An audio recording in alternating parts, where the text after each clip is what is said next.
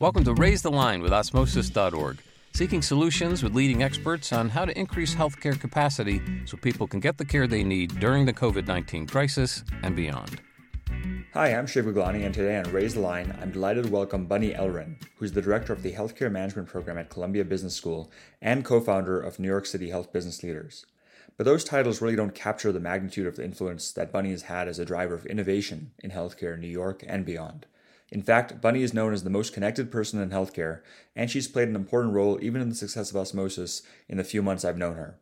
I wanted to give a shout out to the godfather of Osmosis and founder of Medscape, Peter Frishauf, who first connected Bunny and me, as well as the fact that Bunny gave us a connection to former Raise Line guest Dr. Joe Habboushe at MDCalc, and Osmosis now actually has a grant from the MDCalc team. And so for those reasons, we actually call Bunny the nice aunt of osmosis. So Bunny, thanks so much for taking the time to be with us today. It's great to be here, and I love being the aunt of osmosis. Do you want to see the mug? Yes, like uh, here we go. Great. this is the mug that you guys sent me, and it I just love it. One, it's great to drink coffee out of, but two, it just says so much about your organization. So thank you.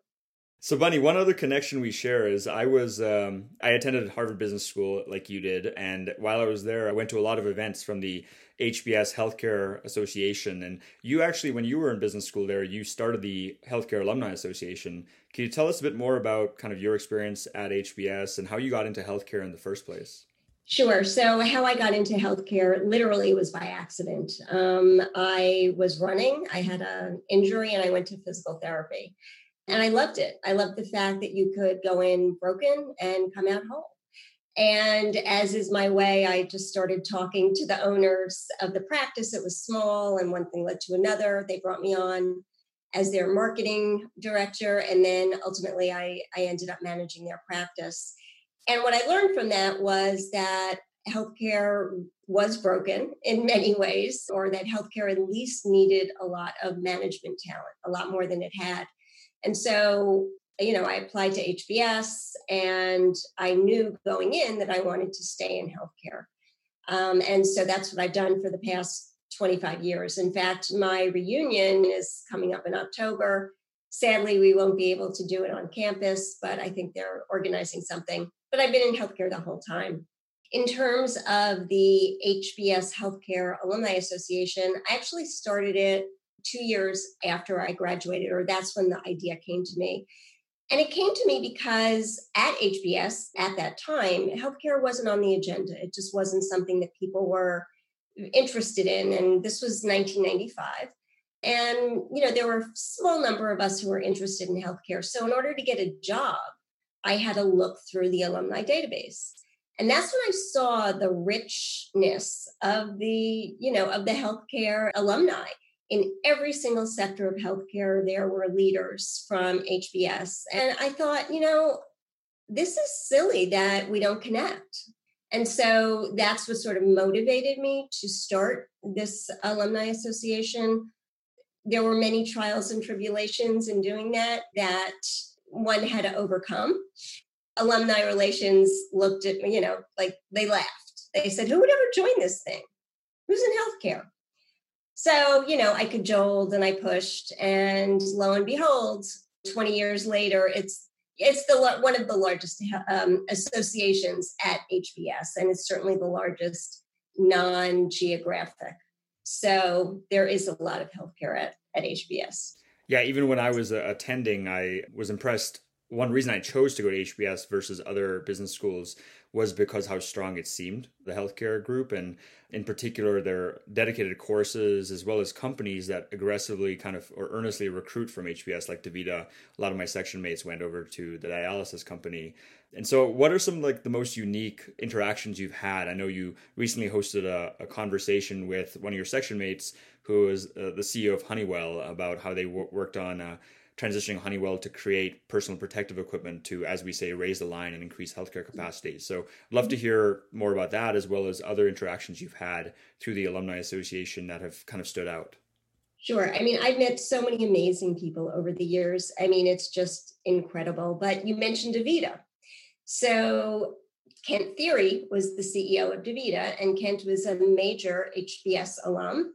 I worked for Kent in the mid 90s in another company called Vivra. And like 14 years later or whatever. So there's an award that they named after me at the, it's called the, you know, the Ellerin Alumni Association Award, which is cool, you know. Um, and I got to give it to Kent. So, and it was so, that night was, I will always remember because when I met Kent, it was in the mid 90s, it was late 90s. And I distinctly remember we were on a retreat. And, you know, I was young, new to the organization you know, and I sidled up to Kent. I'm like, hey, Kent, what do you think about if we had a healthcare alumni association at HBS? And for those who know Kent, he just looked at me with this face like, why? What's the point?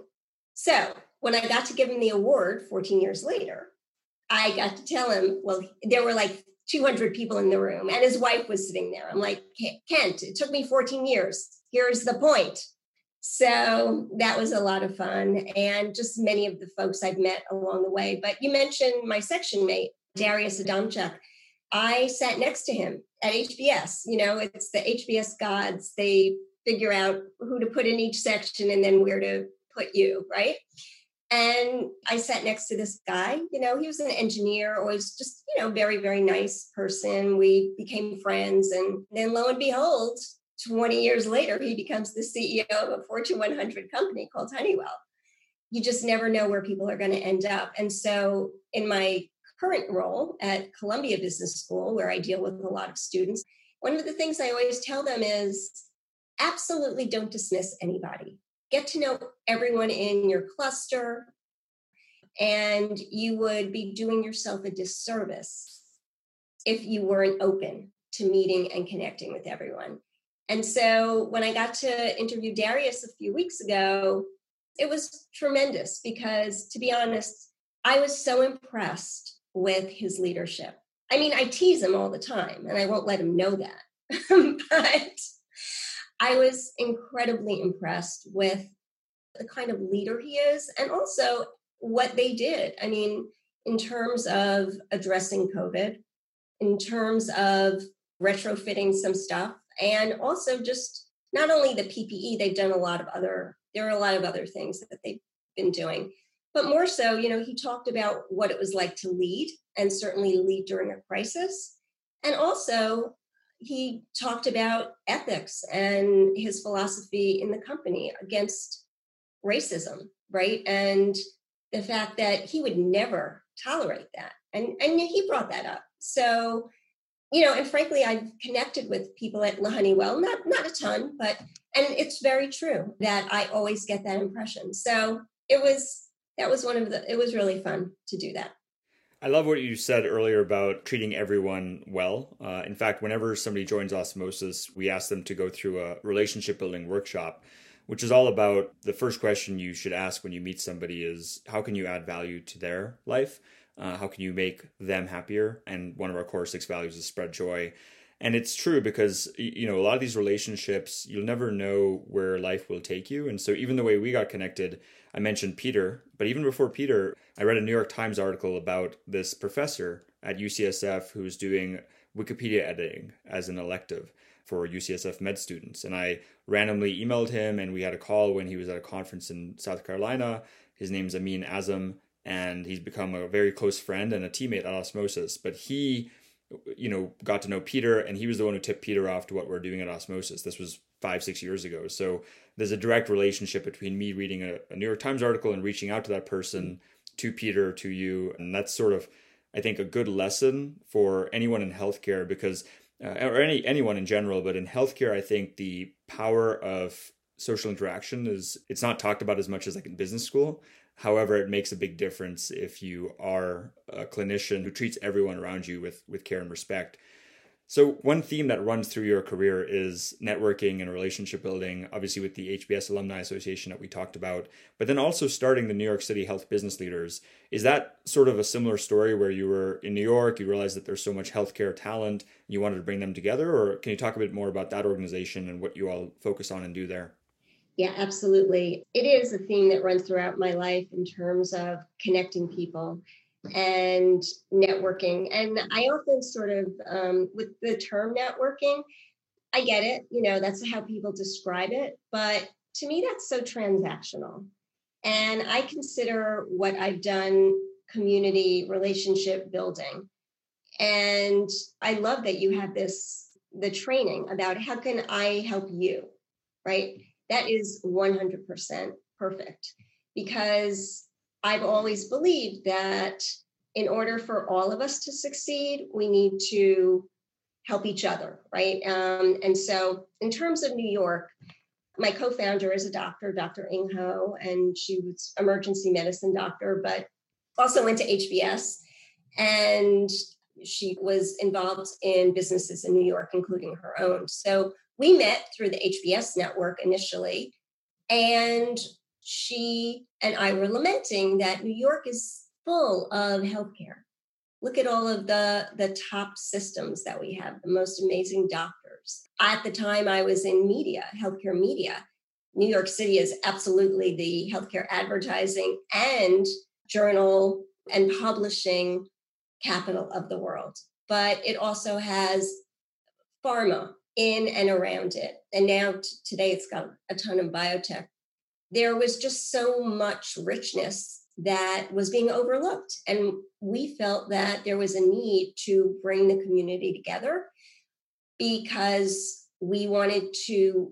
I think it was a little bit selfish, actually. We were missing being around smart people who really cared about healthcare and were passionate and wanted to learn about what was new, what were the trends. Because to anybody who's been in healthcare for as long as I've been, you know, healthcare has been changing or healthcare has been on the precipice of revolution for 25 years.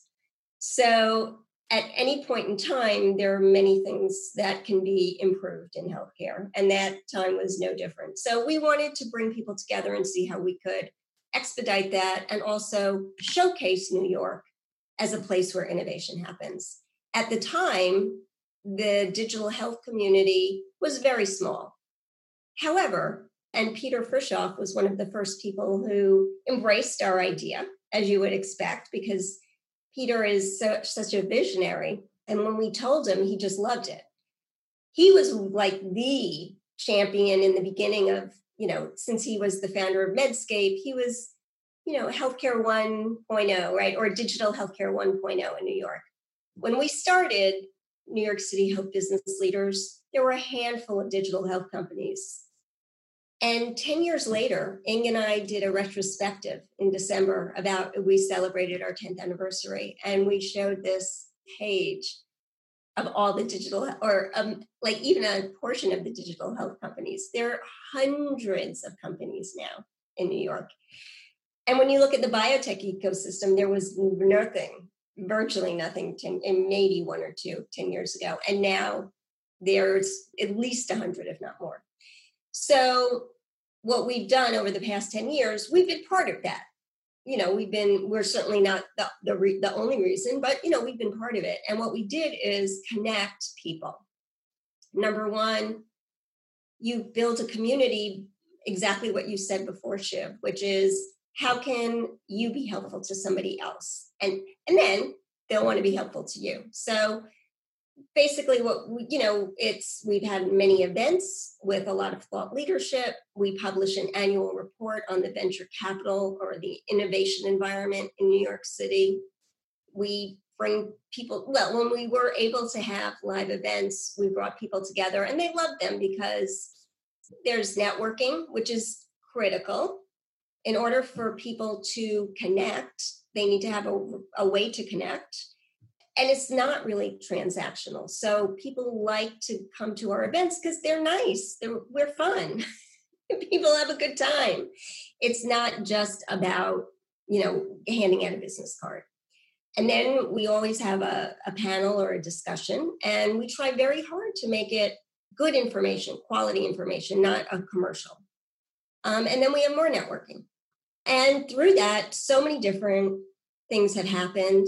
You know, there are people have hired each other, right? For companies, their funding has been, you know, distributed by people who met their board seats. One company, which is now very successful, early on told us they came to an event, and as a result of what they learned, they actually pivoted. They changed their business model. So that was kind of exciting. So basically, in a nutshell, uh, it's about building a community and making sure that everyone in the community can benefit from each other. And so, my advice always to people is don't just email somebody and ask how they can help you. Offer them something first. Tell them something, you know, what you like about what they have to say, and then go from there. Totally. You know, I, I, know you probably get cold called quite a bit, or at least random LinkedIn invitations coming your way, given your role uh, connecting people in the community. And I do too. And I definitely notice that the people who are, you know, they've read something we've done or they have an idea of how to improve osmosis, I'll absolutely kind of take the time. They took the time to personalize their message. I'll take the mm-hmm. time to reply. Whereas there are a lot of other people who are just kind of very clearly cold calling. So you've seen a lot of eh, change over the past 20, 25 years, but probably not much could compare to this past six months of change. You also are based in New York, as we talked about. I'd love to hear kind of your take on what it's been like for you personally in New York during the COVID crisis. And then what do you see as being some of the lasting changes that are going to come out of this for healthcare? So, being in New York obviously was devastating for so many people personally, I live in Park Slope in Brooklyn and camped out here. I lived near a hospital, so saw a little bit of it, but other parts of Brooklyn were very heavily affected. Manhattan and Queens was very heavily affected. You know, your life changed overnight. Before that, you were going you know, on the subway to work or wherever, and then you're not. You're not on the subway. You're not in your your environment. So from my perspective, the response here from the frontline workers, but also from the business community was really inspiring. And I still can't believe just how much that many endured, as well as how much they gave. So within the healthcare business community, which you know we are very um, privy to, what we did with New York City Health business leaders when COVID hit, first of all, you know, we do live events. We're all about connection. And so here comes COVID, and you're not allowed to go outside. You're not allowed to see people. You're not allowed to do anything. And so that really impacted what we were able to do. But what we noticed was immediately so many webinars, so much online stuff, and we just did not want to add to the noise. We were very cognizant that we wanted to sit back a little bit, but then also help promote and connect the people who were closest to us. So within our network, we every day we did something called hashtag NYCHBL leaders, and we would profile a company or individual every day and talk about what they were doing, right? And it was really inspiring how much effort people put into changing or adding to their offering, giving it away for free. There was one company that literally stopped making what they were making and changed to making respirators. So it was really inspiring. And we did that for a while then you know in may or late may we decided we were we were going to start talking about what covid's impact would be to new york city at you know over the next 6 to 12 months as things started to wind down. And so part of that we, uh, is we do this annual report on healthcare innovation and what we thought we would do is an interim a mid-year report on COVID and COVID's impact, particularly on the digital health sector, which, you know, New York is, if it's not number one, it's a very close number two to San Francisco. We fielded a survey, primary research, and we're going to publish that. It's going to come out in, right after Labor Day. But I've seen some of the advanced results, and New York is going to change very, very much. You know, I I sit here in late July. And I remember in May thinking, okay, in September, things will probably be back to normal. You know, last, let's say March through May, I actually taught a class at Columbia and I taught it online. But I figured, yeah, we'll be back in September. We're not. I mean, Columbia, many schools will have a hybrid model. My son, he's in high school, he'll have a quarter hybrid model. He only gets to go one day a week. Things are not going to return to what we considered normal soon or maybe ever. The fact that people, many people are able to work from home has really shown leaders that they don't necessarily need office space. And that, yes, human connection is important and people will find ways to do it. But many people are not going to go back to having full offices. I absolutely can tell you that. People are investing in a lot more collaboration tools, you know, slats like a star. And then from the medical perspective, the past four months, people say more changed in two weeks than in 10 years because a lot of regulations changed virtually overnight. The, you know, the telehealth community had been advocating for years about where you can, uh, you know, where your location for receiving care or who can receive care, or even doctors being able to practice across state lines. That all changed. And so telehealth, as I say, was the breakout star of COVID 19. Really, it's virtual health where you don't have to always be seen in person. So that's going to be a big game changer. And it'll also be a game changer for health systems, right? How they have to retrofit how they deliver care. As you know, more care is going to be, for years, we've been saying care has to go back into the home. But now, more than ever, you're going to see it remote patient monitoring activities. So, those are some of the things that I know are going to change. And people in the in the industry are working on it for sure. I'm curious, what are a couple of standout companies that you think our audience should be keeping a close tab on, especially given that our audience are mostly healthcare professionals and, and providers or current or future, things that may impact their day to day, whether they become doctors on these telehealth platforms or some other things that you're looking at? So in New York, uh, there's a company called K Health, which I'm a big fan of. And they were very early in the symptom monitoring with AI. But their CEO really doesn't come from healthcare. And oftentimes that's good, sometimes it's bad. In this case, it's good because he really looked at things in a very different way. Uh, they have relationships now with you know big payers and they did a lot during covid so i think that's that's a really interesting company on the behavioral health side there are so many different companies that are starting. Um, I think behavioral health, again, something that we've talked about for so, so long. But now we're seeing a lot more money put into that um, area. One company that I've worked with a lot that I really like is AbleTo. Um, New York is has a bunch of other companies. I think from a primary care or actually from a physician perspective, another company is called Rubicon MD. And actually, the CEO went to HBS. Like, yep, I know them. yeah, Gil Addo.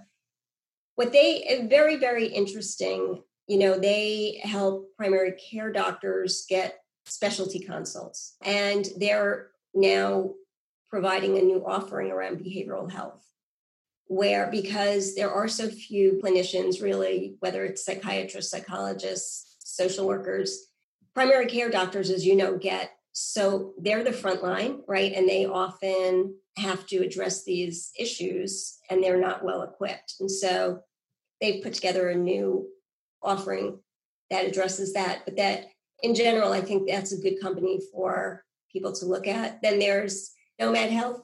Uh, Alexi Nazem is another, he's an MD MBA. He helps clinicians with job changes. And so, right, with recruiting. So that's a really good company. There are a gazillion more. Pro tip you can uh, look at our website, nychbl.com, and look for the 2020 New York City Healthcare Venture Capital Report. We have a lot of companies cited in there. And then after Labor Day, we're coming out with this special report on COVID. We'll have a bunch of companies in there too. That's awesome. We definitely should look at that and maybe link to it because, you know, I'm putting myself in the shoes of when I was a medical student at Hopkins, where you want to be skating, as, as Wayne Gretzky says, skating where the puck is headed as opposed to where it is. And I think a lot of our audience are currently in training programs to be dentists and doctors and nurses and PAs. And the types of work they'll be doing and the way they'll deliver that care is changing because of these companies like Nomad and like, you know, mm-hmm. And Hims and Hers, which do mm-hmm. telehealth, as you know. Um, so I think it's important for people who are interested in health, not just to innovate in health, but people who will be practicing and providing healthcare to just understand where things are going so that they don't choose to go into specialties that may totally be you know automated away in 5 10 15 years i know we're coming up in time we've kept you a little longer than our scheduled time but i was curious are there things i missed that that you wanted to be able to share with our audience things that you know we didn't get into your work uh, leading the healthcare management program at columbia or, or anything else related to advice that you may give our audience of you know yeah. 2 million healthcare professionals and students so I've said before, networking seems transactional, and often people are really nervous about it and they're scared of it because they feel like it's, you know, who's going to want to talk to me? Well, you know what? I may be very connected, but I have the same issue. I go into a room, if I don't know somebody, I get that too. I'm like, why would they want to talk to me? And I get nervous. So, networking is about more than walking into a room. I mean, that's a skill that you can learn too, but simply connecting with somebody, like if you see an article where you think somebody might benefit and send it to them, that's connecting. If somebody comes to you with an issue and says, Here's what I need, and I need to meet so and so, or somebody like that, if you're the connector, you've done something really good. You've helped them.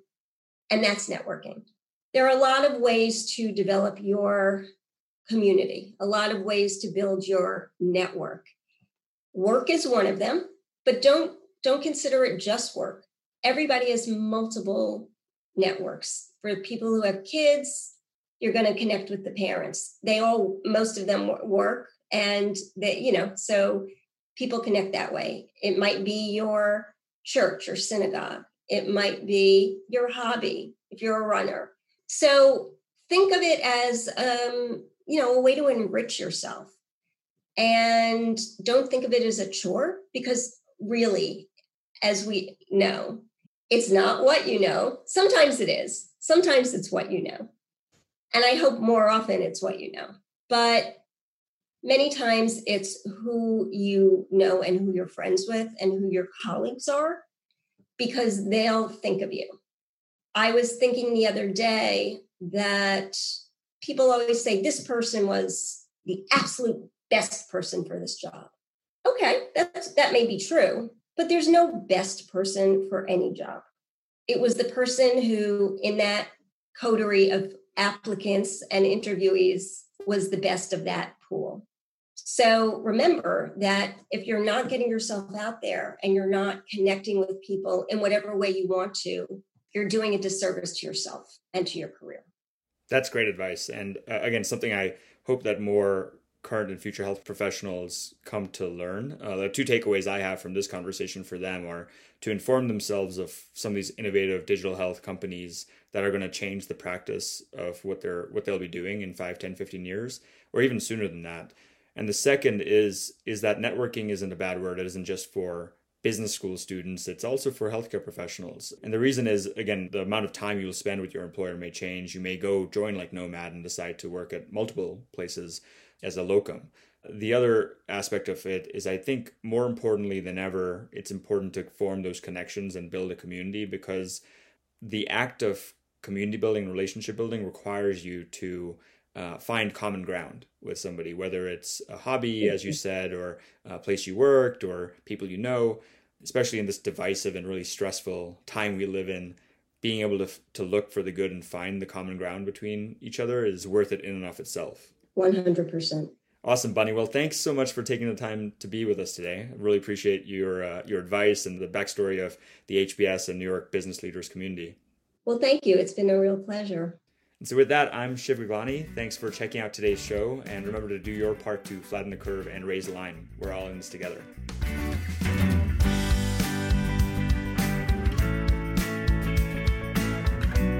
For more information on how you can help raise the line and flatten the curve, go to osmosis.org slash COVID-19.